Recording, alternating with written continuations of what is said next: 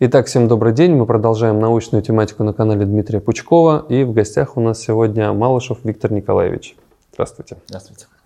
Очень приятно оказаться в стенах родного университета. Пусть я учился на факультете электроники, сейчас мы находимся на факультете радиотехники.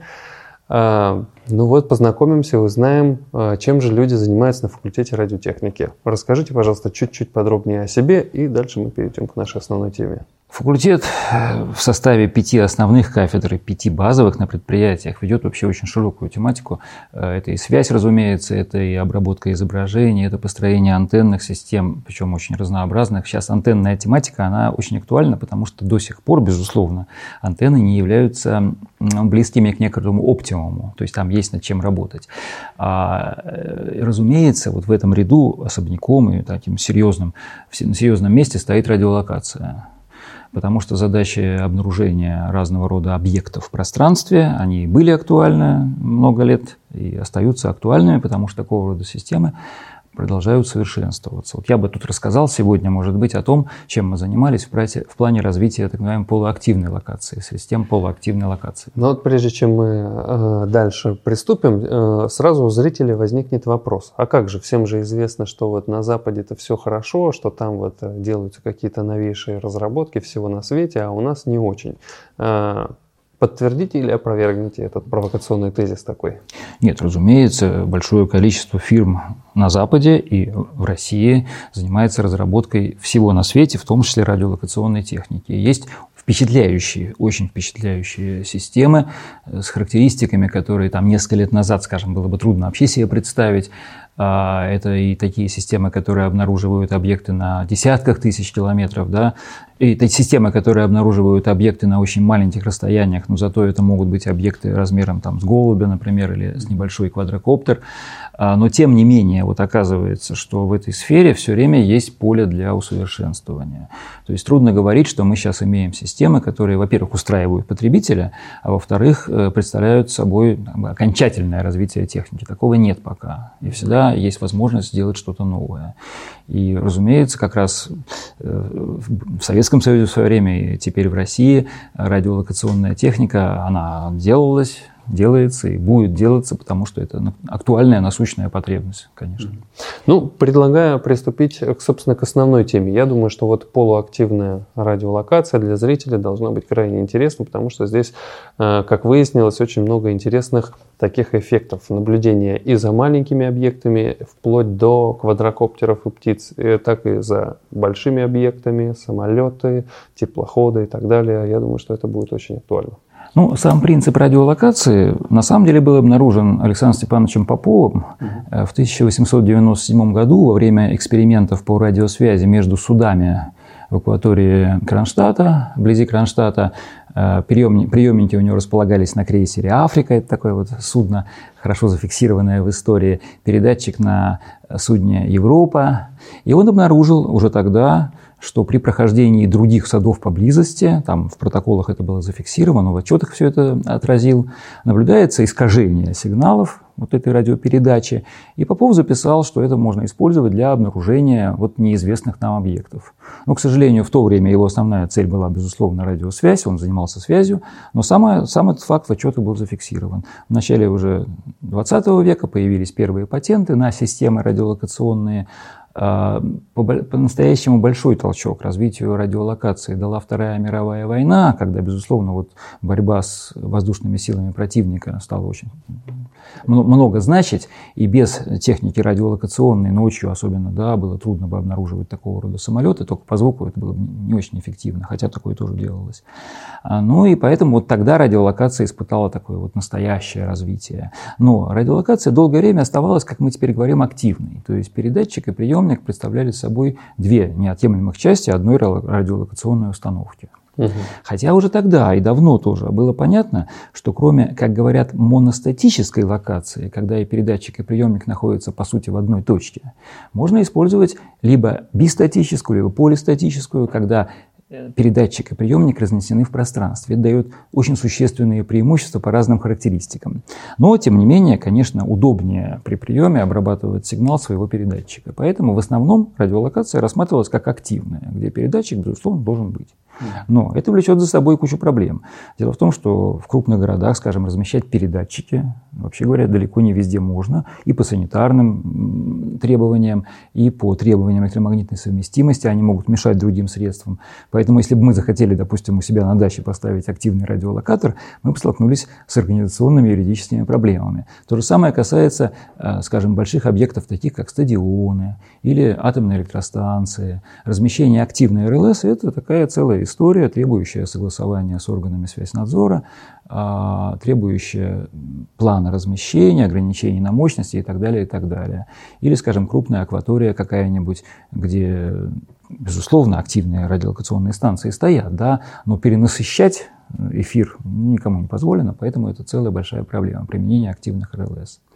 И, опять-таки, относительно давно было понятно уже, что можно использовать так называемый полуактивный режим, когда в качестве передатчика используется какой-то независимый радиопередатчик, который и так находится на данной территории. Вот в этом контексте обычно сразу приходит на ум э, телевидение и радио, вещательные станции. Вот, например, здесь у нас неподалеку, буквально там меньше километра от нас стоит башня нашего э, Санкт-Петербургского центра, э, с которой осуществляется вещание, ну, правда, теперь уже на небольшом количестве каналов в связи с отменой аналогового телевидения, а раньше э, вот спектр э, сигнала с нашей телевизионной станции впечатлял своей насыщенностью. Но тем не менее цифровое телевидение вещательное, видимо, останется. И вот такого рода станции очень удобно использовать в качестве источников, как мы говорим, подсвета. Она все равно излучает. Излучает, кстати, немало. Вот при наша телевизионная станция излучает сигнал там, по порядку величины киловатты, при этом имеет очень хорошие антенны, и поэтому прекрасно, как мы опять же говорим, засвечивает пространство вокруг.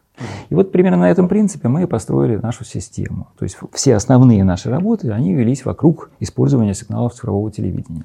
Но прежде все-таки хочется задать небольшой, небольшой ряд вопросов про э, изобретение Попова все-таки. Э, собственно, вот первая демонстрация эффекта радиосвязи с передачей осмысленной информации – это 1895 год. И это вот зафиксировано исторически.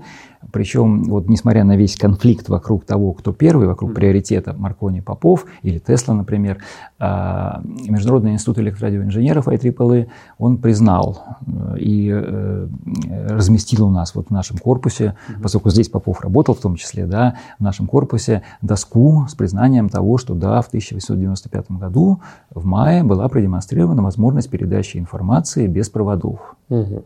Но тем не менее, что было передатчиками, что было антеннами, как они ну, вообще вышли на это? Собственно говоря, Попов с точки зрения передачи использовал технику, в общем, э, созданную скорее Генрихом Герцем, э, это были искровые так называемые передатчики, когда относительно мощная искра в промежутке возбуждала токи, вот в том металлическом окружении, в котором она находилась. И вот это металлическое окружение потом превратилось в некую антенну. Герц об этом впрямую не говорил, Попов уже довольно быстро понял, что, конечно, разумеется, и форма, и характер вот этой антенны, и все ее свойства будут очень сильно влиять на радиосвязь. Поэтому он антеннами занимался достаточно много, хотя это не очень хорошо отражено в современной литературе. Изначально антенны были комбинация проволок и металлических э, листов. А, мы такие антенны можем называть там проволочными, вибраторными или патч-антеннами, теперь модно говорить, когда это металлический лист. Э, Попов исследовал и антенны с э, гиперболическими рефлекторами. В этом плане он, по сути, автор э, зеркальных антенн современных, может считаться.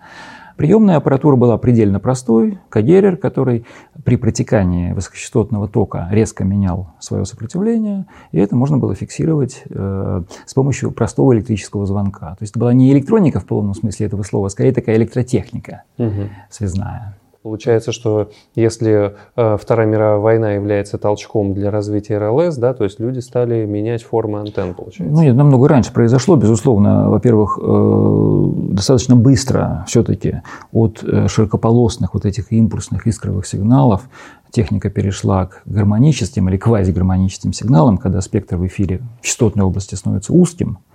И при этом легко... Ведь, собственно говоря, Попову было просто. Он работал один сначала. Маркони был далеко. Они не мешали друг другу совсем.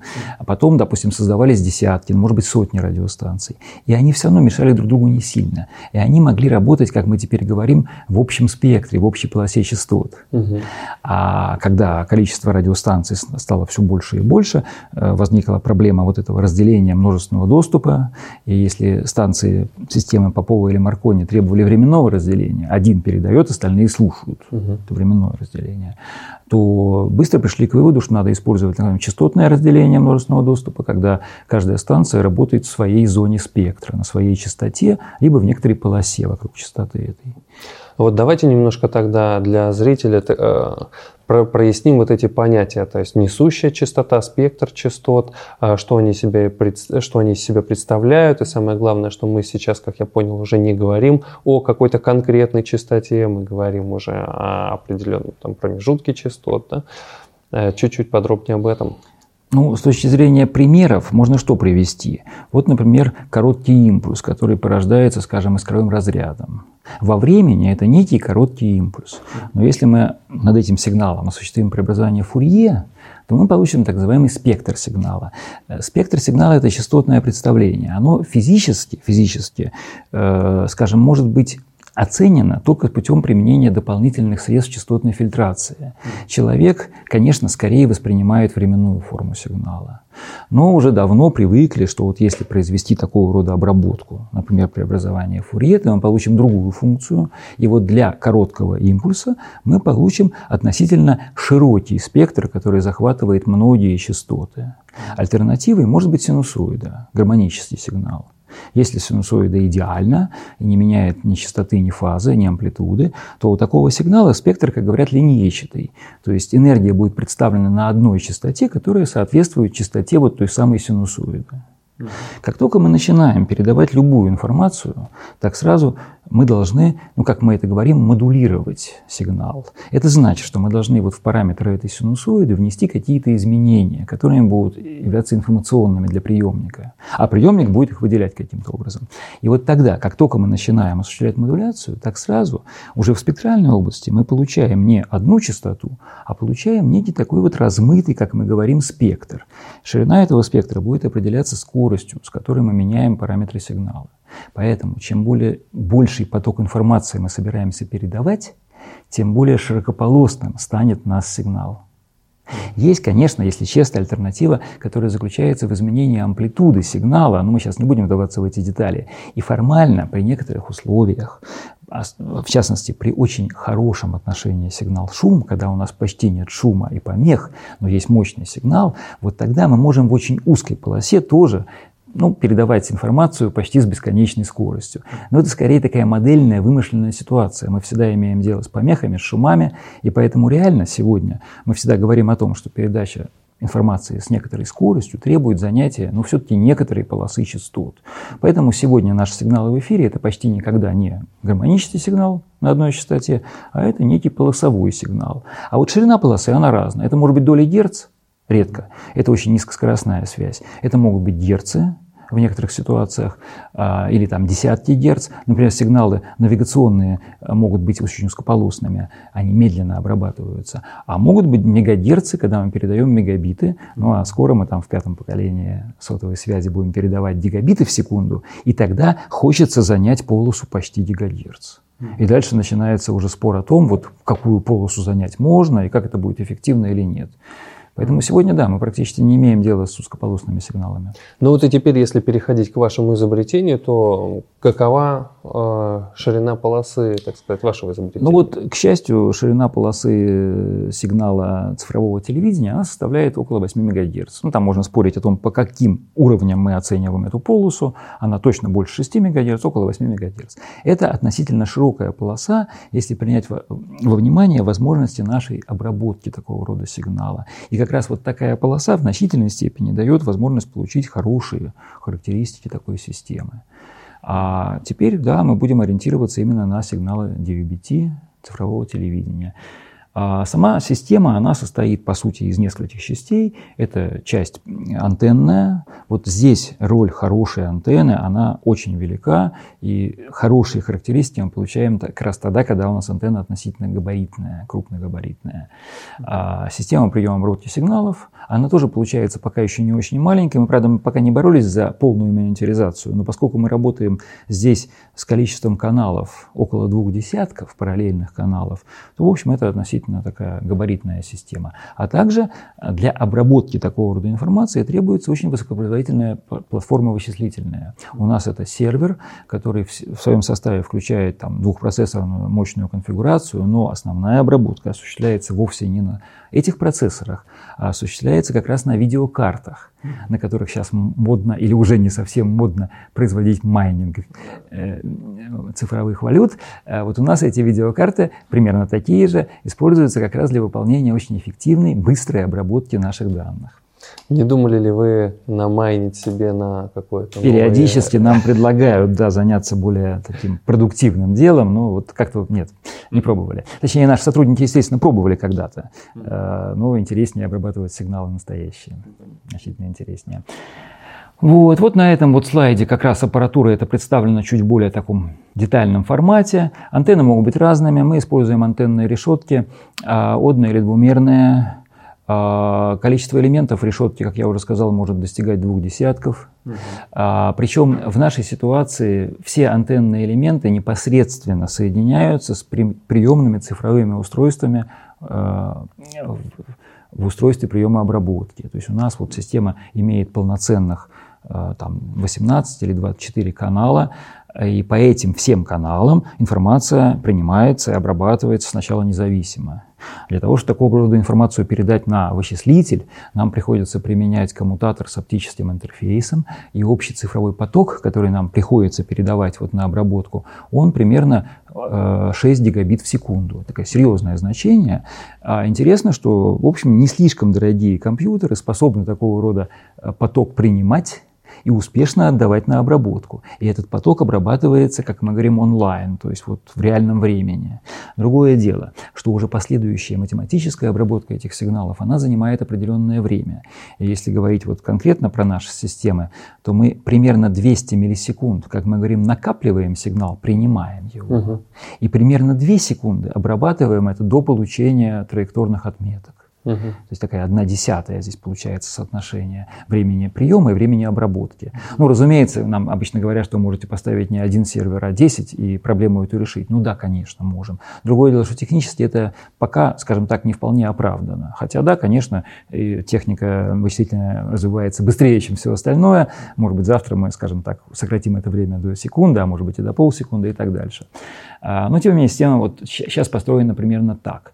А, ну, и здесь видно вот шкаф с аппаратурой, шкаф, который размещается на улице, он защищен от осадков, от э, а, холода, потому что там есть подогрев, он может быть защищен от перегрева, потому что там может стоять кондиционер. И вот этот шкаф уже соединяется оптоволоконным кабелем с, с компьютерами. И вот компьютерный пост может находиться на больших расстояниях от этого шкафа, потому что длина оптоволоконного кабеля вещь, в общем, мало ограниченная.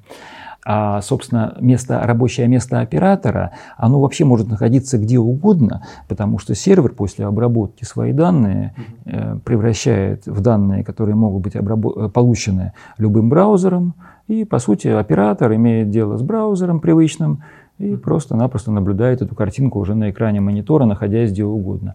Сама аппаратура, вот то, чем мы располагаем, то, что мы сейчас делаем в разных вариантах, она вся сделана здесь, вот в Санкт-Петербурге, в основном это просто в ЛТ.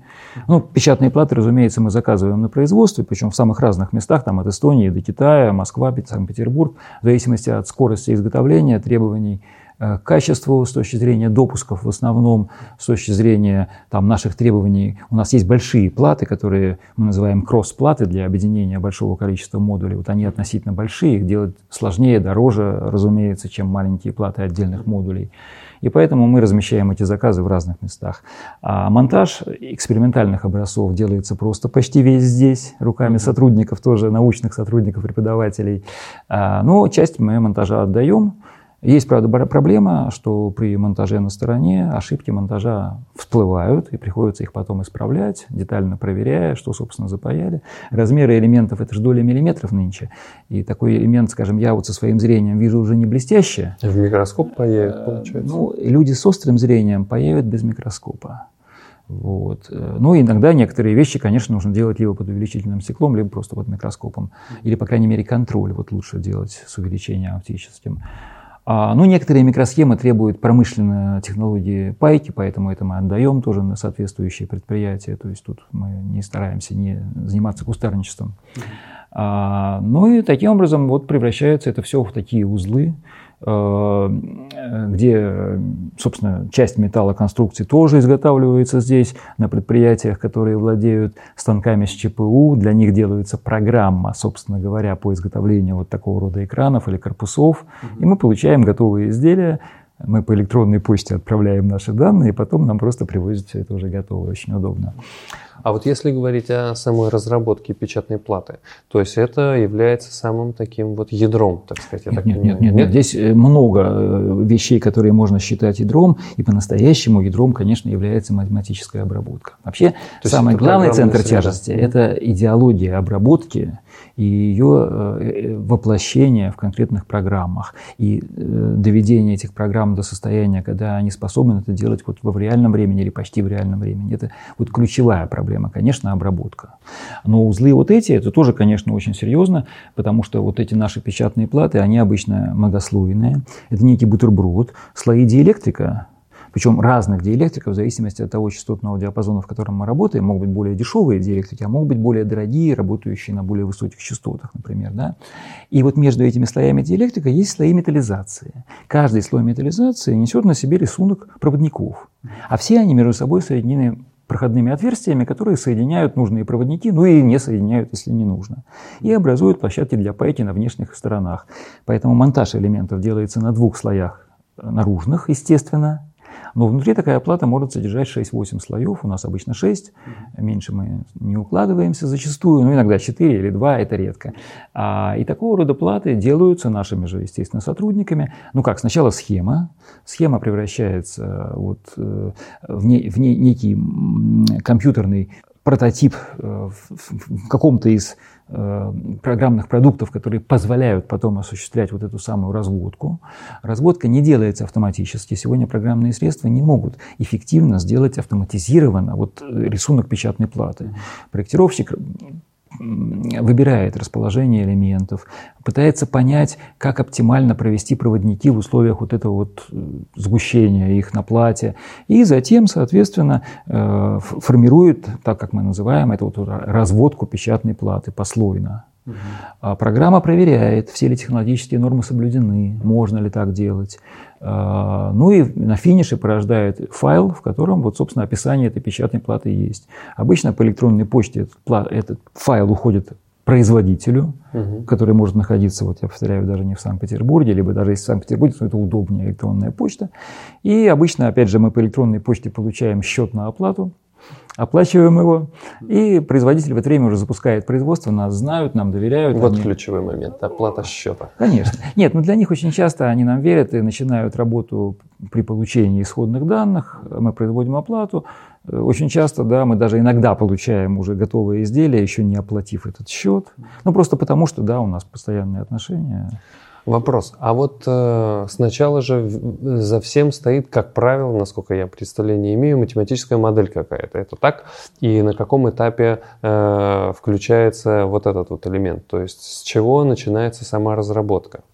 Ну, дело в том, что поскольку эта разработка нами ведется уже много лет, вот я бы сказал, так в активной фазе уже лет 8 мы разного рода такие вещи делаем. Поэтому сейчас уже трудно сказать, что было первым курица или яйцо. Как ни странно, первые эксперименты были выполнены, в общем, на весьма таких подручных средствах, почти без разработки самих узлов, но они показали осуществимость. Мы одним из первых таких экспериментов э, делали такой. На дамбе нашей, которая соединяет вот северный и южный берег Финского залива, проходит через Кронштадт, мы ставили нашу технику, и с помощью такого приемного устройства фиксировали проезжающие автомобили. Тем самым реализовали абсолютно незаметный, незаметный полицейский радар. Угу. Потому что мы сами машины ничем не облучали. Их облучала наша телебашня. А сигнал рассеянный автомобиля мы фиксировали, И вот видим, это автомобиль едет со скоростью там, 85 км в час, а вот это, допустим, едет со скоростью там, 100 км в час или больше. И это прекрасно видно на технике. Но те, вот, те опыты, они были проведены в рамках первой работы вот в этом плане, и они были такие, вот я бы сказал, а, почти не любительскими, безусловно, потому что за этим стояла весьма там, мудрая уже обработка этих данных. Но аппаратно это было сделано очень просто, с помощью покупных антенн, покупных усилителей, неких разъемов, кабелей и готовой техники, так скажем. А дальше процесс распараллеливается. Часть сотрудников занимается вот скорее мат-моделированием, при этом немножко абстрагируясь от воплощения в аппаратуре, но при этом постоянно поддерживая контакт с теми, кто может это воплотить, потому что можно придумать разные вещи. А мат-моделирование чего именно? Всего, начиная с того, какие сигналы мы используем. Мы можем использовать разные сигналы, и кончая тем, как эти сигналы мы обрабатываем э, при приеме. И в том числе, разумеется, с тем, как эти сигналы будут проходить наши тракты вот, реальные.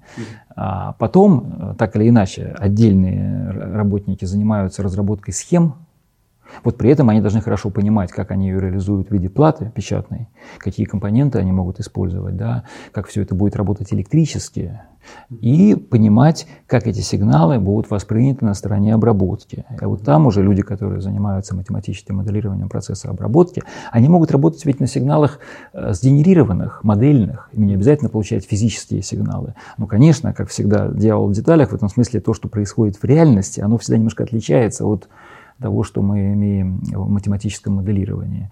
И дальше этот процесс закольцовывается, он итерационный по сути.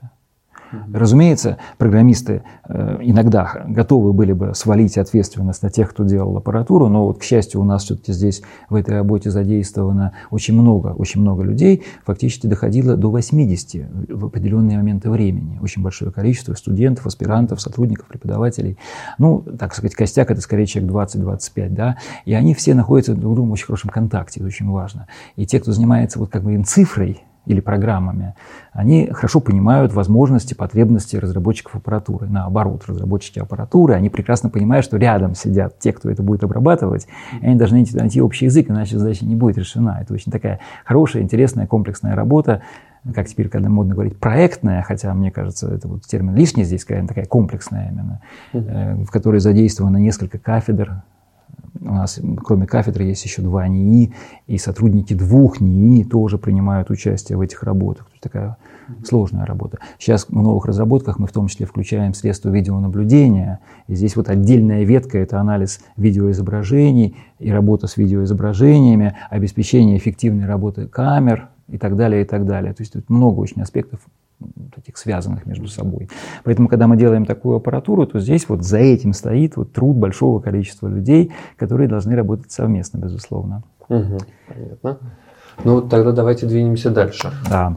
Вот такая, так эта техника выглядит во время, выглядит во время наладки в лаборатории, а так она выглядит уже на объекте, установленная в рабочем режиме. Вот так это примерно все.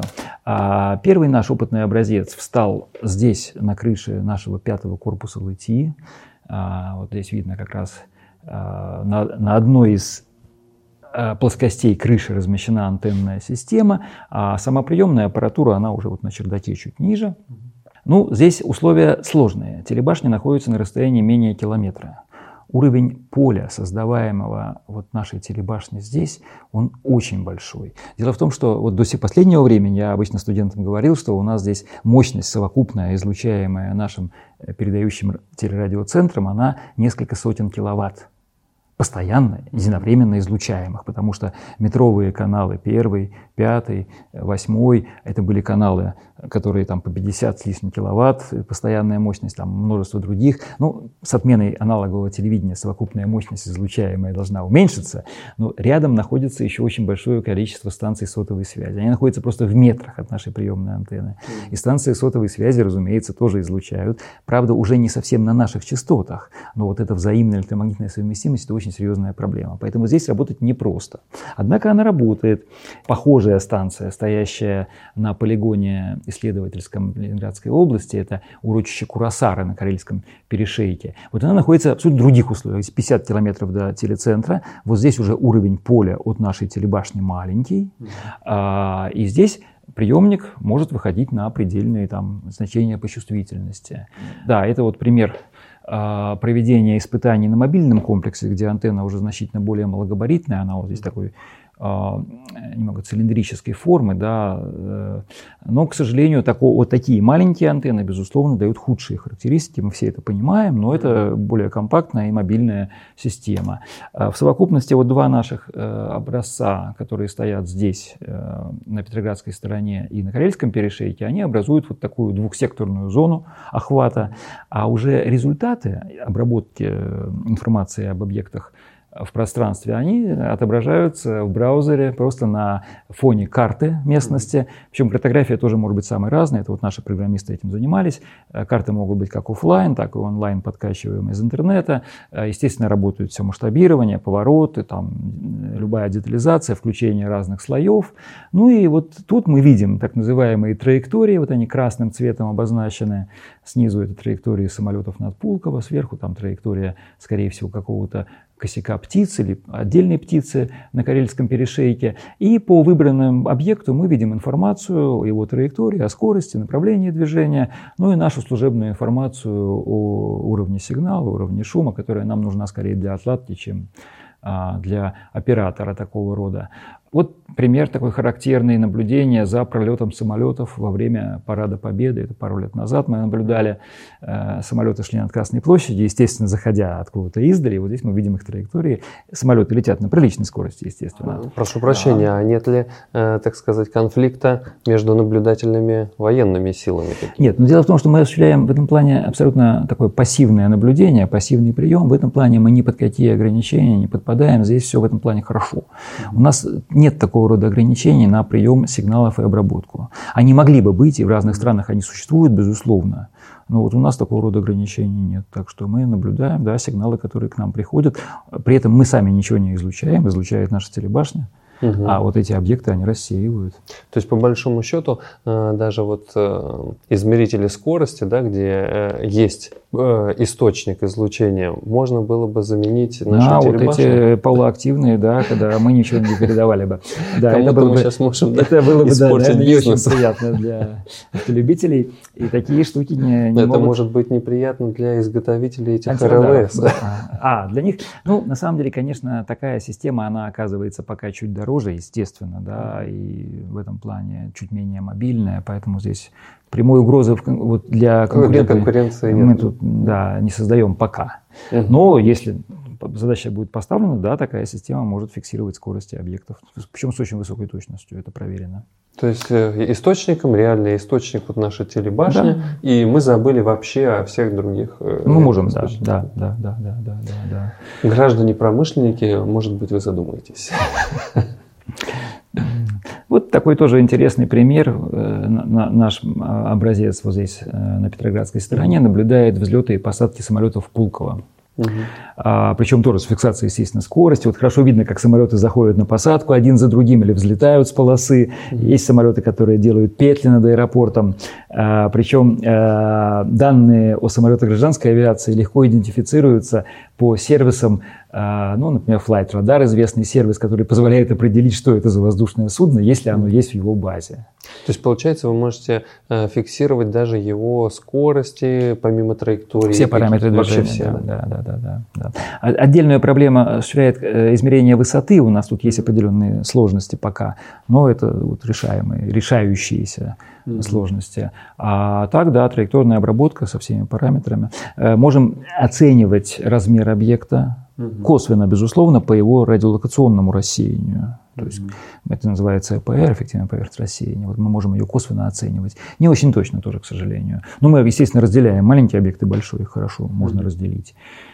И это прямо в реальном времени? Да, это в реальном времени. Мы можем, опять же, сидя где угодно, вот, э, зная IP-адрес нашего устройства обработки, зная, разумеется, Э, идентификаторы для входа, мы можем это наблюдать вот в реальном времени. Или, например, движение теплоходов на Ладоге. Ну, надо признать, что вот в зоне нашего второго комплекса, который на Карельском перешейке, не часто проходят теплоходы. Иногда проходят теплоходы на Валаам, а чаще они идут правее, и мы их не видим. А здесь примеры как раз вот теплоходов Виссарион-Белинский, теплоход Кронштадт. Э, их проход, опять-таки, мы опознаем по данным сервиса Marine Traffic, поэтому они идентифицируются. Другие объекты нам приходится того самим идентифицировать, а эти вот известно, кто это. И вот траектория, пример траектории а, скажем, теплохода Виссарион-Белинский. Разумеется, теплоход – это большой объект, он хорошо отражает, но зато и виден он на расстояниях там, свыше 100 километров. Это очень серьезное расстояние для такого рода небольшой и, в общем, не очень дорогой системы. Другой пример – это малая авиация. Вот здесь как раз на снимке самолет Cessna 172, широко известный по полету Матиаса Руста, Руста еще. Э, 987 Ну, год. видимо, да, который приземлился на Красной площади, по сути, будучи почти незаметен средствами ПВО, потому что малоразмерные, маловысотные цели очень трудно э, поддаются обнаружению. И вот на таком самолете мы летали специально, э, как, производили испытательные полеты в зоне. При этом расстояние до э, нашего комплекса доходило до 60 с лишним километров. Долетали мы до острова Коневец, известного на Ладожском озере, делали там разворот. На большее мы особо не претендовали. А до телецентра при этом расстояние было больше 100 километров. То есть вот это облучение с расстояния 100 километров. Прямо сидя вот в самолете на экране смартфона мы наблюдали свою траекторию, полученную нашим же комплексом. И эта траектория очень хорошо совпала с треком, полученным другими средствами навигационными. Нет, разумеется, всегда есть проблемы. Дело в том, что самолет летит на малой высоте, неровности рельефа, они сопоставимы с высотой полета такого самолета. А, но, тем не менее, результаты показали себя очень хорошими. Вот, разумеется, всех интересуют сегодня беспилотные летательные аппараты с точки зрения безопасности в основном, конечно. Mm-hmm. И поэтому мы проводили очень много экспериментов по мониторингу вот, движения БПЛА. Вот пример такой широко известный Skywalker. Э, он относительно не маленький, но его, его мы видим хорошо на расстоянии там, 9 километров от нашего приемного устройства. Кто предоставил для испытаний? Ну, дружественная структура. Вот это в данном случае не наша, это дружественная структура. Ну, а коптеры, которые продаются в широкой продаже, разумеется, мы просто приобретали и сами, а, а также пользовались и коптерами других организаций, потому что мы не можем иметь все модели, э, нам интересно разные модели анализировать. Это вот широко известный Фантом 3, в частности, его тоже мы наблюдаем на расстояниях, в общем, до 9 километрах при обычных высотах. Ну, если он прижмется чуть ниже, то мы, наверное, его потеряем, и тогда дальность будет меньше. Но, тем не менее, на, расстоянии, на высоте там, метров 200-100 мы его фиксируем вот так. А, причем фиксируем хорошо траектории, меряем параметры движения. Вот пример того, как этот же коптер виден в достаточно длиннофокусную камеру. То есть на расстоянии там, 700 метров он уже виден в виде точечки маленькой. А если мы уйдем чуть больше километра, то видеосистемы окажутся, в общем, бесполезными. А, учетом атмосферы, с учетом многих факторов, так или иначе окажутся практически бесполезными. Ну а мы, тем не менее, траекторию будем его фиксировать надежно и точно. А отдельный интерес представляет вот вопросы орнитологии. Эм, для нас было неожиданным. Оказалось, что в этой зоне Карельского перешейка проходят пути сезонной миграции большого количества птиц. Большого количества, это тоже удивительно. Мы не думали, что такие могут быть числа. Это, в общем, миллионы особей. Mm. Это там тысячи стай. Причем на протяжении нескольких месяцев они идут. А болото, вот как раз в этой зоне Карельского перешейка, они используют как пункт отдыха и кормежки. Mm-hmm. Орнитологи нам пояснили, что стая – это не монолитная штука. Вот они садятся на болото, потом те, кто считает себя отдохнувшим, каким-то образом принимают решение лететь дальше. А те, кто отдохнул недостаточно, остаются вот на болоте и ждут следующую стаю, к которой они могут примкнуть, когда отдохнут. Да. А оказалось, что э, во время вот таких миграций птицы летят с очень высокой скоростью. Например, морские утки могут достигать абсолютной скорости 100 км в час. При этом, если попутный ветер, а на высотах, на которых они летят, ветер довольно значительный, то скорость может быть больше 100 км в час. Когда мы первый раз эти данные получили, мы подумали, что наша аппаратура в несколько раз скорость завышает. И, честно говоря, очень волновались. Я даже требовал, чтобы провели анализ, где у нас ошибка. Как мы фиксируем скорость? По эффекту Доплера, так называемому. Объект движущийся переизлучает сигнал немножко со смещенной частотой. Но, что интересно, что полоса сигнала у нас 8 МГц. Это 8 миллионов герц. А сдвиг частот при малых скоростях может быть 10 герц. И э, мат-обработка совместно с этой аппаратурой, она надежно фиксирует такой сдвиг, по сути, в единице герц. И определяет по ним скорость. Например, пешехода, она поймет, что пешеход идет со скоростью там, 5 км в час. Ну, то есть это очень мало. Это, это очень, очень, очень маленький сдвиг для такого широкополосного сигнала. Это тоже определенное чудо такое. Вот. И вот оказалось, что они мигрируют. Естественно, они мигрируют э, с севера-востока на юго-запад и часто садятся здесь вот отдохнуть. И вот это все можно наблюдать. Мы э, вступили в контакт с орнитологами из нашего госуниверситета. А, они провели множество наблюдений своих и сопоставляли одно одно с другим, получили тоже интересующие их данные, угу. потому что что-то они могут видеть глазами, ну, допустим, ночью они глазами ничего не видят. Как ни странно, они очень часто просто слушают и по звуку определяют, что за птицы летят, и даже оценивают масштабы стаи так, может, при этом. Акустические какие-то приборы есть? Нет, нет, у них ухо ухом. Вот. А, ну а днем, конечно, птиц видно, и поэтому это можно сопоставлять более детально. А вот говорят, что электромагнитное излучение э, в различных им. диапазонах мешает, сбивает их на навигационные какие-то вот... Э, ну, на телебашню они не летят. Угу. Вот. Э, вполне вероятно, что может быть мощное электромагнитное поле, может как но мы этого не знаем, к сожалению, это не наша область, э, поэтому на что они ориентируются, при этом я не знаю. Но мы наблюдали и, другое, извините. Ну, прошу прощения, получается, в, в это не вмешиваетесь, так сказать, в навигацию Никак, птиц, абсолютно. поскольку вы и не так излучаем, отраженный да, сигнал. Да, да, мы не излучаем совершенно, да. Вот. Но мы наблюдали что, что когда летит самолет, вот Цесна, он шумит ужасно. Стаи пугаются и начинают обходить. И тут же меняют свои траектории. Это хорошо видно. Угу. То есть, допустим, это их пугает еще больше. Кстати, им очень не нравятся э, ветроэлектрогенераторы. И в Европе это проблема. Они, зеленые, скажем так, протестуют против размещения такого рода установок в произвольных местах, потому что это мешает птицам, которые привыкли там летать. Угу. Так что да, может быть, даже шум-то им, наверное, важнее. Вот, а, вот например, стаи птиц мы обнаруживаем и сопровождаем на расстоянии более 50 километров. При этом до телебашни это тоже там километров 100. Ну, стая, разумеется, это относительно большой объект, там может быть сотни птиц, и поэтому они отражают вместе достаточно серьезно.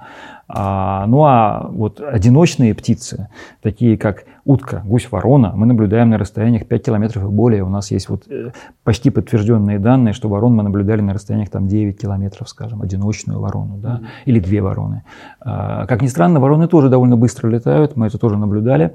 Ну а птицы размером там с голубя или дрозд это вот 2 километра. Я хочу что сказать, что вот в этой зоне телебашня, она, конечно, создает определенный уровень поля. Какой уровень поля? Значит, на один квадратный метр попадает небольшие доли микроватта. То есть одной миллионной доли ватта, но еще какие-то доли. Скажем, 0,1 микроватта на квадратный метр. Вот характерное значение. Э, птица размером даже с ворону, она рассеивает, ну, примерно как квадрокоптер бытовой. Это примерно рассеивает как площадь или 5 тысячных квадратных метра, или 1 сотая квадратного метра. Это означает, что вот такой объект отражает меньше, чем 1 нановатт. Угу. Уже не микроватт, а нановатт. То есть 10 минус 9 по отношению к ватту. И эта мощность рассеивается на расстоянии, ну, скажем, километров 6 от нашей приемной станции. К нам доходят, ну, понятно, что это же рассеивается в пространстве, к нам доходят какие-то уже совсем ничтожные доли нановатта или пиковатты. Угу. И однако аппаратура это фиксирует на фоне того сигнала, который на той же частоте, в той же полосе приходит от телестанции и имеет уровень, ну, как мы говорим, на много децибел больше, во много-много-много десятков раз больше. Вот такие характеристики дает такого рода аппаратура. Вопрос, вот когда квадрокоптер отражает, мы понимаем, что это какое-то изделие, а когда вот биологический объект отражает, есть ли качество, а, раз, различия в, качестве отраженного сигнала? Это очень серьезная проблема. К сожалению, как раз вот мы с трудом можем отличить летящий квадрокоптер от летящей птицы.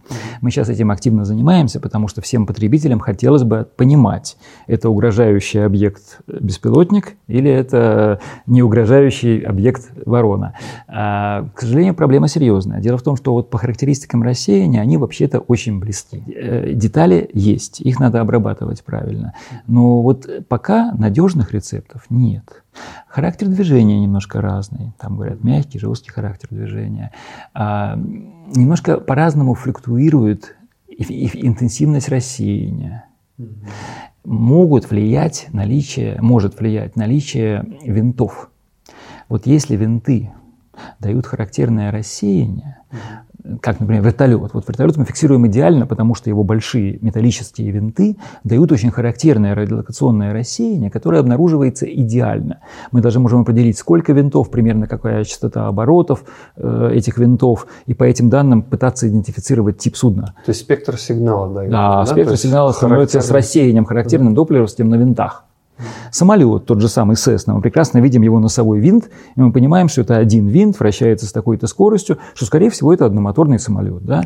Но вот в этом плане коптеры обычно имеют пластиковые винты, они рассеивают слабо. На небольших расстояниях это можно фиксировать, на больших это практически не фиксируется. Если же винты сделаны из материала, который рассеивает электромагнитное поле, вот тогда мы прекрасно фиксируем наличие винтов квадрокоптера. Ну, здесь интересное поле для исследований, безусловно, очень интересное. А так вот мы наблюдали траектории, не знаю, если они у меня здесь, Э, на расстояниях там 15 километров, скажем. Удивительно, что птицы могут вот так спокойно лететь долго, примерно по прямолинейной траектории. И это даже не касается, не только касается миграций, когда они действительно летят направленно, но и касается обычных птиц. Такие вещи бывают. И тоже вот слайд показывает, как видно на экране э, ви, ну, видеосистемы, достаточно длиннофокусной птицу, ну, практически не видно, практически не видно. И насколько хорошо она фиксируется вот аппаратурой.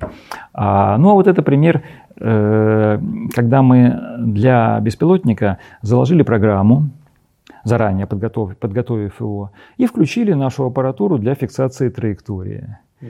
А, ну, Попов, когда проводил свои эксперименты, одним из первых слов запротоколированных использовал слова Генрих Герц. Герц угу. был его предшественником великим. Угу. Вот, мы, разумеется, избрали другое слово, но тоже для нас очень характерная. Угу, угу. Вот. Понятно, я думаю, все а, догадались уже. Да, уже понятно, чем это закончится. А, другое дело, что интересно, что когда беспилотник летал в густом рое птиц, траектория, конечно, может рваться. Потому что наша аппаратура не всегда может определить это, так сказать, вот при пересечении траекторий, как она продолжилась. Это отдельная интереснейшая проблема, обработка траекторная, она у всех не до конца решена. Вот как раз состав аппаратуры, который использовалась, программа, заложенная э, на пульте управления коптером, соответственно, этот сам коптер и надпись, да, вот, возможности, которые за этим всем есть, они довольно интересные наземные цели, они очень тяжелы для такого рода обработок. Но в частности показано, что легковой автомобиль или похожий объект, да, он фиксируется вот при этих параметрах, примерно при этой аппаратуре, на расстояниях несколько километров. Пешеход фиксируется на расстояниях километра два. Но у пешехода есть проблема. Вот если он замер и не движется, то доплеровское вот это самое смещение спектра пропадает, а вот эти ситуации нам обрабатывать очень сложно. Фактически, если честно, мы обрабатываем объекты, которые движутся, и у которых скорость ну хотя бы 6-8 км в час. Это одна из проблем, потому что как только мы убираем фильтрацию по доплеровскому смещению, мы получаем большие помехи от подстилающей поверхности, от рельефа и на их фоне объект уже может остаться незамеченным. Хотя это можно гибко программно менять, конечно. Там грузовой автомобиль, скажем, он может там сопровождаться на расстояниях там, до 10 километров в хороших условиях. Мы видели в особых условиях, правда, как раз сложного рельефа местности, потоки легковых автомобилей на расстоянии в 10 и более километров. Очень хорошо фиксируются. Но это должен быть специальный рельеф местности, на котором это шоссе хорошо наблюдается. А вообще, к сожалению, автомобили, которые вот ездят по городу, они создают колоссальные помехи. Они все, каждый что-то рассеивают в условиях высотной застройки. Они проходят по улицам, где сигнал сложным образом переотражается. И вообще работа над городом в этом плане очень сложно. Потому что все автомобили в этом плане они являются вот теми самыми целями. Ночью ситуация, естественно, чуть лучше, а днем она очень тяжелая. Это многие тысячи объектов, которые mm-hmm. ходят. С катерами тоже был очень интересный вопрос. Мы специально это анализировали, моделировали программно и экспериментально смотрели. В общем, реальный катер тоже это несколько километров. Мы можем его обнаруживать, наблюдать. Большие суда это десятки километров, причем так доказанные там близкие к 100 километрам. Ну а вот объекты класса коптера или похожие на него, это вот все-таки, скажем так, до 10 километров пока. Ну, скажем, наверное, больше особо и не нужно. Скорее было бы важно работать в ближней зоне очень надежно. Это отдельная проблема надежность, отсутствие ложных угу. э, сигналов и чего-то подобного. А вертолет прекрасно, конечно, распознается. Скажем, вот мы любим наблюдать вертолеты, которые летают над Петропавловской крепостью, вот эти вот туристские, экскурсионные, они очень хорошо фиксируются, их хорошо видно. Легкомоторные самолеты, которые представляют традиционно очень большую сложность для, тради... для классических методов радиолокации, здесь вот тоже фиксируются очень надежно, на десятках километров. Хотя проблема составляет, конечно, это высота. То есть если объект будет приближаться к Земле, то, наверное, ситуация для нас будет сложной. Ну а пассажирские такие самолеты, которые имеют, как мы говорим, громадную эффективную поверхность рассеяния, да, вот они могут обнаружиться на расстояниях 100 и более километров. Да. Вопрос. Со спутниками как-то вы думаете, что можно объединить вашу систему с какой-то спутниковой информацией? Э, либо там, допустим, расстановка каких-то видеокамер в определенных точках города, и вы понимаете, что вот вы по этой траектории мимо этой камеры проходит такой-то объект, и вы, так сказать, можно объединить и видеофиксацию. И... Сейчас скажу, это, это, это правильный вопрос. А, что касается комбинирования со системами космического базирования, это очень интересный вопрос. Дело в том, что, во-первых, высокочастотные сигналы, которые идут со спутников, можно было бы использовать в тех же самых целях. И это многим очень интересно. А, мы проводили оценки. Получается, что при небольшой плотности размещения спутников вот в небесной сфере хорошие результаты получить, скорее всего, невозможно. Хотя, в принципе, их можно использовать. Мы проводили такого рода эксперименты даже и оценки. А, да, действительно, если самолет пролетает по линии, соединяющей нашу точку наблюдения и спутник, мы это фиксируем надежно, безусловно. Но, к сожалению, вот этот конус обнаружения, он довольно мал. И в результате, если спутников немного, то наше обнаружение носит такой пятнистый характер.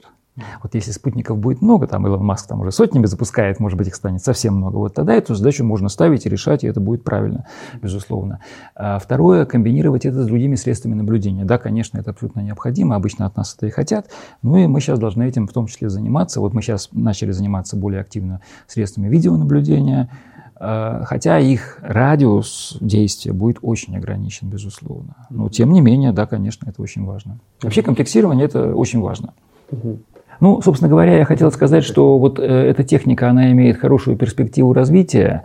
Э, я уже подчеркивал, да, что мы не должны ничего не излучать, это очень важно. А, и вообще ведь э, множество разных радиосредств формирует вот электромагнитное поле, которое нас окружает. Это и сигналы сотовых станций. Их у нас тут, особенно в больших городах, множество. Да? Это сигналы средств беспроводной связи локальной, Wi-Fi так широко известный. Да? Очень много объектов, которые могут излучать что-то. И понятно, что вот обрабатывая рассеянное поле, можно получить очень большое количество информации, такой вторичной. А, другое дело, что вот очень сложно создать ну, не то чтобы оптимальную, но хотя бы разумную систему обработки такого рода сигналов. В условиях неопределенности множество факторов. Скажем, с телевизионной станции мы знаем, что она никуда не переезжает, координаты ее абсолютно а, очевидны, и, в общем, уровень сигнала и характеристики сигнала абсолютно предсказуемые. А, скажем, вот во многих других случаях это будет не так. Ну, собственно говоря, говорить об этом можно бесконечно. как Но здесь вопросы есть, естественно, по э, системе э, образования кто, собственно говоря, обеспечивает. То есть я так понимаю, что это студенты, которые стали магистрами, аспирантами, и остались и работают на факультете, на кафедре, да? Либо это преподаватели, которые уже, так сказать, испокон века здесь, с советских времен, там, не знаю, с 90-х годов, 2000-х. И, может быть, даже раньше. Да. Вот. То есть кто является, соответственно, вот этим вот основным звеном? Двигателем. Нет, на самом деле, как раз вот коллектив у нас, он очень хорошо сбалансирован, в том смысле, что есть э, сотрудники, которые работают там много десятков лет, не будем говорить сколько, да, безусловно, с советских времен. А, ну, я, собственно, работаю в ЛСИ с 79 -го года, а студентом начал работать в 74 году, у меня трудовая книжка была заведена, mm-hmm. так что такой большой уже тоже период. И, конечно, есть много сотрудников уже достаточно так сказать, серьезный э, период проработавших здесь. Есть, естественно, люди среднего возраста, понятно, да, есть э, аспиранты, э, и всегда есть студенты, поэтому тут никто не доминирует. Конечно, идеология, идеология, она скорее формируется вот там двумя категориями, там средний и старший возраст. А вот, конечно, реализация, причем тут же за этим стоит же ведь очень многоаспектная реализация. Здесь и, извините, веб-дизайн, потому что все это должно работать на веб веб-сервере, да. За этим стоит обработка сетевая, потому что наши платы, они порождают, как мы говорим, UDP-пакеты, которые несут вот эту информацию. И эти UDP-пакеты нужно сначала отправить с нашей аппаратуры, а потом принять на компьютерной технике данные извлечь и обработать. И при этом там тоже есть свои интереснейшие проблемы на этих скоростях. Как ни странно, конечно, все сетевые технологии хороши, пока не начинаешь внимательно выдаваться в детали. А затем э, очень, конечно, здесь много э, вещей, связанных вот с такой немножко рутинной, но тем не менее важной работой конструкторской. Угу. Вообще в Советском Союзе когда-то существовала там блестящая конструкторская школа. За многие годы она в значительной степени вот утеряна. Конструктор – работа очень тяжелая. И она не всегда, не всегда кажется эффектной. А без хорошего вот, конструкторского обеспечения эти вещи, они мертвы.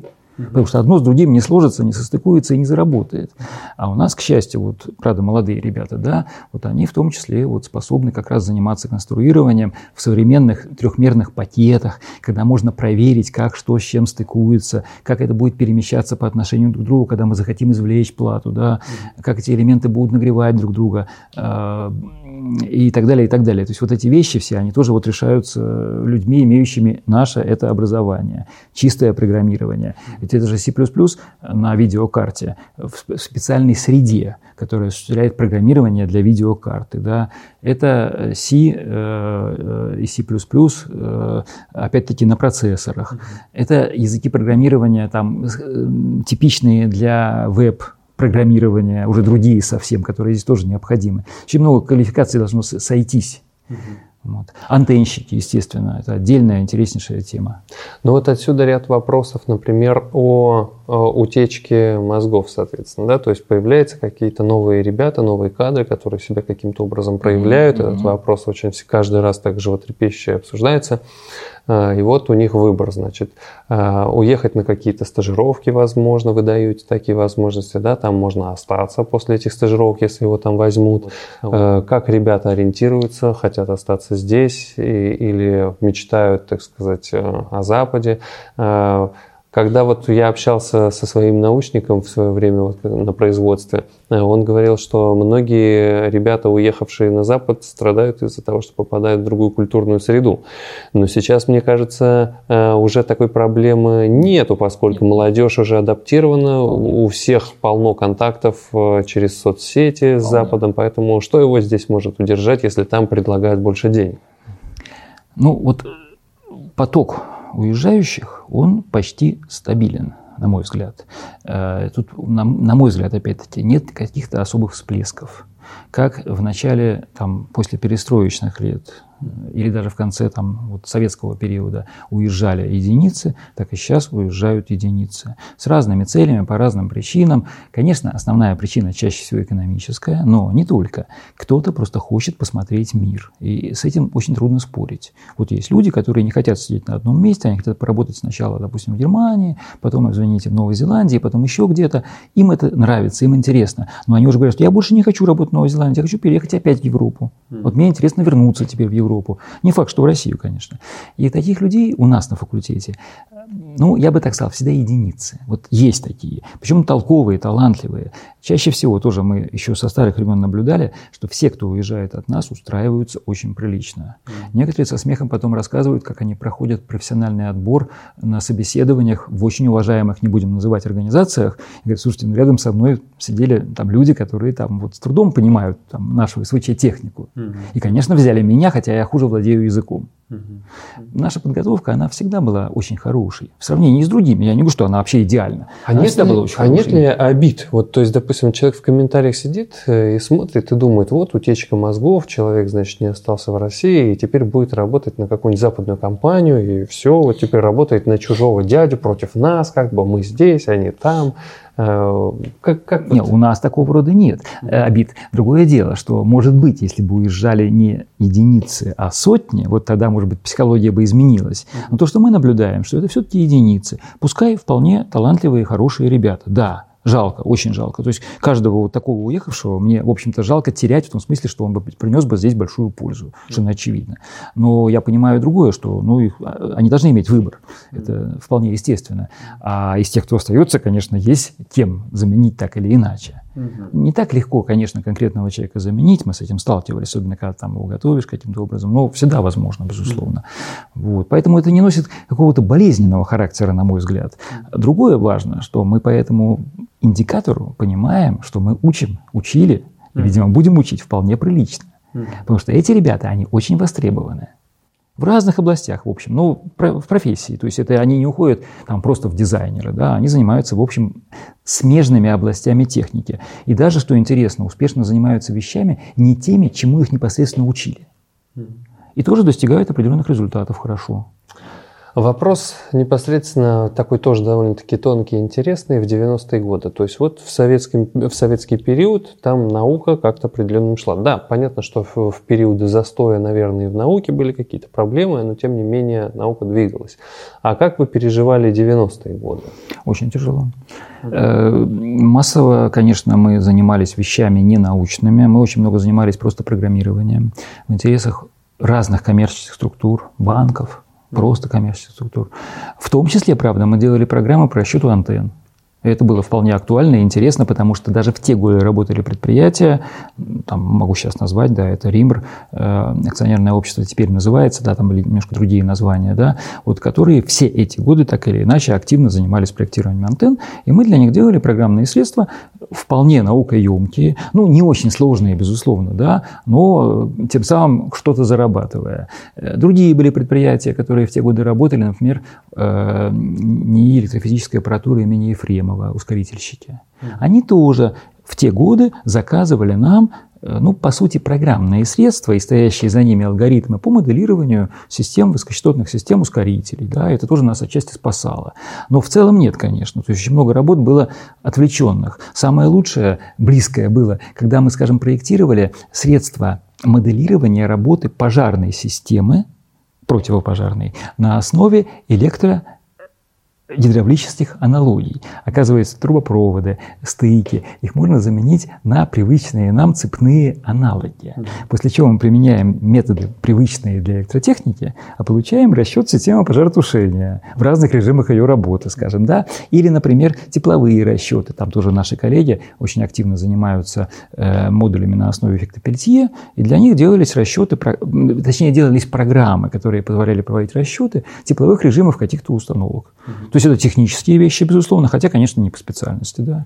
Ну, а было, конечно, много и программирования такого с базами данных, там, с интерфейсами, веб-программирование, ну, бог знает что. Вот. Но, конечно, кто-то ушел. В те годы, конечно, ВУЗ потерял множество замечательных преподавателей, которые были вынуждены перейти куда-то на постоянную работу. Кто-то теперь как совместитель работает уже в ЛИТ, преподает, кто-то приходит к нам, извините, участвовать в заседаниях ГЭК, это тоже очень важно – то есть он не, не готов работать у нас э, там регулярно, но он готов прийти вот на заседание ГЭК и от имени промышленности принять участие. Да, это важно. А, кто-то просто поддерживает контакты, кто-то стал заказчиком скорее, да, так что это тоже важно. Ну, а кто-то тогда ушел в бизнес, там, торговлю автозапчастями, mm. или что-то подобное, или там брокерские какие-нибудь услуги. Mm. Ну, эти люди, конечно, для нас уже вот... А мы с ними с удовольствием общаемся, безусловно, но это уже не наш профиль, да, сегодня. Понятно. Вот. Но костяк-то сохранился. То есть нельзя сказать, что совсем все плохо. Mm-hmm. То есть, несмотря на то, что было так тяжело, да. в принципе... Проблема была в другом. У нас сейчас мало 40-50-летних. Mm. В те годы мало кто рисковал остаться в ВУЗе работать. Mm. Вот это серьезно. Потому что тогда, конечно, они понимали, что зарплата преподавателя здесь, ну, она совершенно несопоставима с потребностями, и поэтому оставаться здесь было неэффективно. Вот это беда. В настоящем кто помогает деньгами? Сами зарабатываете, государство помогает? Как это происходит? Ну, факультет за год сейчас имеет объем работ, как мы говорим, не окр, в основном это НИРы, но очень большое количество э, ОКР, опытно-конструкторских работ, где на выходе опытный образец и конструкторская документация. Это очень ответственное дело. В советское время вузы ОКРами почти не занимались. А, исследования, да, ОКР это предприятие должно делать. Сейчас мы делаем в том числе и ОКРы. Так вот, объем годовой на факультете сейчас приблизился, или точнее превзошел чуть-чуть 200 миллионов рублей. Для факультета с количеством преподавателей около 100 человек, это очень хорошее число, очень хорошее. По меркам всей, всей России у нас выработку принято считать, эта выработка очень приличная. Другое дело, другое дело, что она неравномерно ложится на тех, кто здесь работает. Кто-то может принимать участие в таких работах очень нагруженных и способен переживать стрессы, полигоны, испытания, сдача работы, оно не работает, оно должно работать, да, это вот не всем легко преодолевать вот такой режим. А кто-то, скажем, готов скорее преподавать за не очень большие деньги, но уже в таких работать, работах участие принимать не очень хочет или не очень может. Вот, тут проблема. А, но, тем не менее, работы есть. Из них, конечно, львиная доля – это, извините, гособоронзаказ. А, потому что, да, мы хорошо умеем делать уникальные вещи достаточно серьезные, интересные. Тут как-то, когда мы там много уже теперь лет назад говорили, что мы затеваем линию связи, похожую на Wi-Fi, мне сказали, что хотите сделать свой Wi-Fi? Я говорю, нет, мы не хотим сделать свой Wi-Fi, мы просто сделаем систему похожую, которая будет очень эффективно работать. Но она будет наша система. Ее предназначение, разумеется, оно специальное, оно не бытовое. Она, естественно, будет стоить не столько, сколько стоит вот система Wi-Fi, которую мы можем купить на рынке, к сожалению. Да? Но она будет работать лучше. Потому что когда делался Wi-Fi, так или иначе его всегда делали с оглядкой на затраты. Он должен быть экономичным, его должны покупать. А мы можем позволить себе сделать установку, которая будут покупать только те, кому она действительно нужна. То же самое касается систем видео, мониторинга мы, к сожалению, мало можем предложить на рынке массовом. Ну, например, вот разработки кафедры телевидения и видеотехники в области эндоскопии, они востребованы в Южной Корее и Китае. У них несколько контрактов подряд идущих. Южнокорейские фирмы, они, они в этом деле профессионалы. Вот. Там, кстати, сидит достаточно большое количество выпускников ЛИТИ, э, потому что они нашли в свое время там все оплачиваемую работу. И вот эти фирмы заказывают ЛИТИ разработку методов обработки изображений, которая нужна в медицине. Это медицина, причем серьезная, очень важная. Да? И теперь вот к ним присоединилась китайская фирма, которая тоже заинтересована в этом. То есть такие вещи могут использоваться на рынке, но не совсем массово все-таки. К сожалению, мы не умеем делать устройства или системы дешевые, экономически эффективные. Вот это беда. А характеристики хорошие мы можем показать. Э, такой вопрос, поскольку вы непосредственно работаете с какими-то комплектующими элементами импортозамещения. Оно происходит, не происходит, как вы, так сказать, к этому Ну, э, при изготовлении вот наших устройств мы в основном лишены проблем, э, связанных с импортозамещением. Мы свободны в выборе комплектующих, потому что заказчика, потребителя здесь интересует в первую очередь результат – к сожалению, в большинстве своем мы используем комплектующие импортные. Э, и с некоторыми из них стали появляться проблемы по понятным причинам. То есть, скажем, какие-то там а, плис мы не можем купить, потому что они попали под ограничения, вот, недоступны нам. Мы должны как-то выкручиваться. Есть интереснейшие примеры отечественных микросхем, которые можно было бы использовать. Но пока, к сожалению, вот в нашей технике мы такого массово не применяем. Хотя есть такие примеры, есть, конечно. Но просто если бы такая проблема стояла, мы бы ее решали. Перед нами она сейчас стоит не очень остро. В лучшем случае мы пишем обоснование, что, скажем, вот эта элементная база, компонентная база, она интереснее, лучше, чем вот эта. Кстати говоря, вот в нашем городе, я всегда тоже это подчеркиваю, достаточно большое количество организаций занимается продажей розничной и оптовой э, компонентной базы. И это говорит о том, что в городе довольно много устройств радиоэлектронных реально собирают. Ведь эту базу покупают не чтобы положить на полку, ее покупают для монтажа. И значит, разные организации, они это дело используют в своей работе.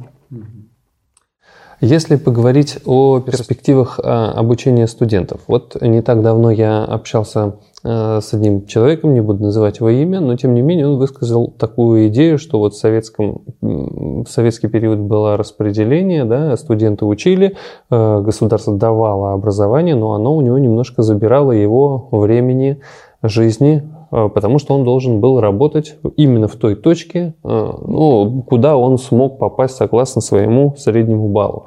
Э, и вот этот человек высказал идею о том, что, в принципе, если человек получает в государстве какое-то бесплатное образование, а, соответственно, живем мы по правилам капиталистическим, то он должен каким-то образом там где-то отработать, как-то, может быть, на государственных предприятиях. Ну, все это было, так сказать, на уровне философии и демагогии. Но вот выскажитесь на эту тему. Как вы считаете, должен ли студент э, в итоге где-то поработать, каким-то образом свое вот это полученное образование э, там, не знаю, как правильно выразиться, но, в общем, скомпенсировать своим трудом. Отработать. Да. Нет, я э, считаю, что вот в нынешних условиях и вообще в нормально развивающейся экономике распределение, конечно, не нужно и вредно. И здесь проблема в том, что экономика должна потреблять тех специалистов, которых мы готовим. И опять же, мне кажется, что когда у каких-то специалистов возникают проблемы с трудоустройством, это не столько вот вина высшей школы или конкретного человека, а скорее проблема именно экономики, плохо организованной. Mm-hmm. Потому что по-настоящему нужны многие разные все. А, и вполне есть поле для этой деятельности. Пускай с небольшими вариациями. То есть не обязательно, чтобы человек занимался ровно тем, чему учили его 10 лет назад. Mm-hmm. Но тем не менее, по профессии в целом он должен иметь возможность работать. А, но а, я бы был бы против э, отождествления образования, особенно высшего, с какой-то услугой. Это, безусловно, социальное благо. Общество должно давать такую возможность. Оно ее, слава богу, дает. И в советское время это просто была вот эта общая такая идея, что все учатся практически бесплатно и получают это образование. Система распределения в советское время, она была более естественной, потому что все было организовано по плановому принципу. Mm-hmm. В этом смысле, наверное, это было логичным для той системы. Сейчас, мне кажется, это абсолютно не нужно. И мало того, конечно же, человек должен иметь возможность выбрать, и, причем из смежных отраслей. Как раз самые интересные вещи ведь появляются на стыках. Вполне может быть, что человек, который вот закончил идти, допустим, по направлению радиотехника или информационной технологии, было бы полезно поработать где-нибудь в медицине, там, где занимаются такого рода техникой, или в строительстве, или еще где-то, или в банковской сфере, что, кстати, очень часто бывает эффективно. Да? То есть в этом плане такие люди могут быть нужны в разных местах. Не нужно их сковывать и ограничивать. Рынок должен это регулировать. Другое дело, что экономика должна быть активной, и должна такого рода рабочие места предоставлять. Опять же, наш город – это не показатель. У нас очень большое количество предприятий самого разного рода организаций. В этом плане, вот у нас в городе проблема распределения, ее просто нет, потому что ребята легко находят себе место разное. Э, в том числе по профилю. Вы говорите о своих студентах? Ну, наших выпускниках, да, да, да. Мне труднее о гуманитариях судить, я прошу прощения, да. Там, недавно Парфенов у себя в Парфеноне сделал анализ своей, своего приложения к диплому, выписки э, предметов. И гордо заявил, ну здесь же все же э, предметы не научные или антинаучные, да, но это гуманитарное журналистское образование. Может быть. У нас образование всегда было очень конкретным, и большинство наших дисциплин, если взять, допустим, наше приложение к диплому, они содержат очень разумные дисциплины, которые, кстати, не так уж сильно и поменялись с точки зрения фундаментальной основы, да, и сегодня сегодняшние наши вот приложения к диплому, они тоже вполне, вполне э, достойны по составу. Угу. Очень можно долго спорить, насколько эффективно мы учим тому или другому или третьему. Нам часто говорят, вот наши партнеры, да, что, слушайте, ребята, вы плохо учите схемотехники. Угу. Мы понимаем, что да, мы, наверное, не очень хорошо учим схемотехники. Почему? Потому что сейчас не хватает базы экспериментальной работы со схемотехникой. А без этого нельзя. Вот э, просто на доске научить темотехнике можно только основам. И при этом нужно, чтобы человек очень хотел в этом разобраться. Он бы должен посидеть бы с паяльничком, там, что-то собрать, сломать. А вот этого мы себе позволить, в общем-то, не можем. Поэтому э, можно там обсуждать, насколько эффективной является подготовка по всему. Нет, конечно. Э, э, фундаментальные дисциплины. Студенты массово считают, что это им не очень нужно. Мы тоже так считали когда-то, да? Мы так между собой обсуждали, нужно нам будет или не нужно. Скажем, нужны нам уравнения Максвелла. Там на Западе до сих пор обсуждается. Вообще надо уравнение Максвелла. Мы же с ними никогда не работаем. Реальный инженер никогда не работает с уравнением Максвелла. Он работает в лучшем случае с какими-то их, так сказать, уже преобразованиями. А в большинстве случаев он сталкивается с программным продуктом, где все это спрятано внутри. Но тут есть баланс. Если он не понимает уравнение Максвелла, он не поймет результата работы той программы, которой он пользуется. Поэтому это все очень комплексный вопрос. И я как раз считаю, что наше образование, оно до сих пор является комплексным. У нас есть и то, и другое, и третье. Если человек способен, если человек хочет, он получает очень большой объем знаний. И не только знаний, а каких-то вот базовых умений. Конечно, навыки практические – это отдельная проблема. Но опять-таки, вот у нас количество учебных лабораторий на факультете, оно очень большое. У нас аппаратура. И у нас студенты вынуждены крутить ручки, Именно живой аппаратуры. В том числе есть приборы 90-х годов и раньше. Они работают. И они, кстати, очень поучительны, потому что заставить их вот работать – это такая отдельная проблема. Э, современный компьютеризированный прибор значительно проще. Парни за камерами поулыбались тоже. Вот. Но, тем не менее, вот э, все вынуждены так или иначе эти ручки потрогать и получить результат.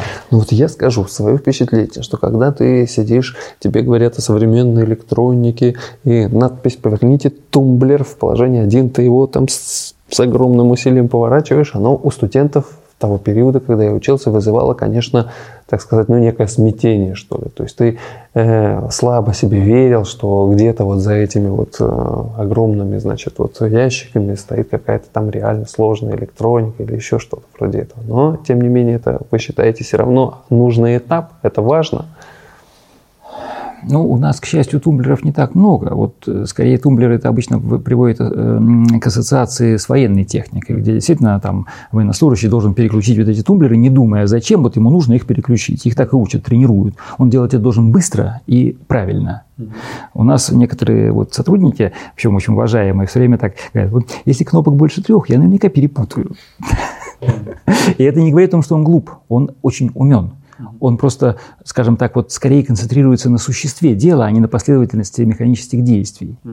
Вот. Тоже был интересный пример. В свое время нас учили, у нас были аналоговые вычислительные машины. Сейчас это почти забытая вещь. Это было устройство, в котором были интеграторы, дифференциаторы, аппаратные. И их нужно было соединить проводами подать некий сигнал, и тогда вот эта штука производила над сигналом вот эти математические действия. Или решала деформение простое. И это реально работало. Точность, конечно, была невысокая, потому что это сигналы аналоговые, и там погрешности большие. Но когда-то это было вполне, так сказать, осмысленно. И вот, конечно, соединение всех этих проводов, оно могло поставить в тупик почти любого. Когда мы сдавали эти лабораторные работы, нам активно не верили. И преподаватель подходит, он все выдергивает и говорит, а это вы не сами собирали. Ну-ка, повторите. Но у нас-то память хорошая, и мы мгновенно, значит, э, повторяем вот соединение, и все работает. А, но, тем не менее, вот не всегда вот это, скажем, очень актуально, да, когда человек вот там разберется с близко к сотню количеством проводов и штекеров, которые нужно соединить. Но, не знаю, наверное, так или иначе в образовании всегда есть лишнее. Не может не быть. И, конечно, в нашем образовании, наверное, немало лишнего. Но опыт тех ребят, которые уезжают на Запад, говорит о том, что, как ни странно, многие вещи оказываются нужными.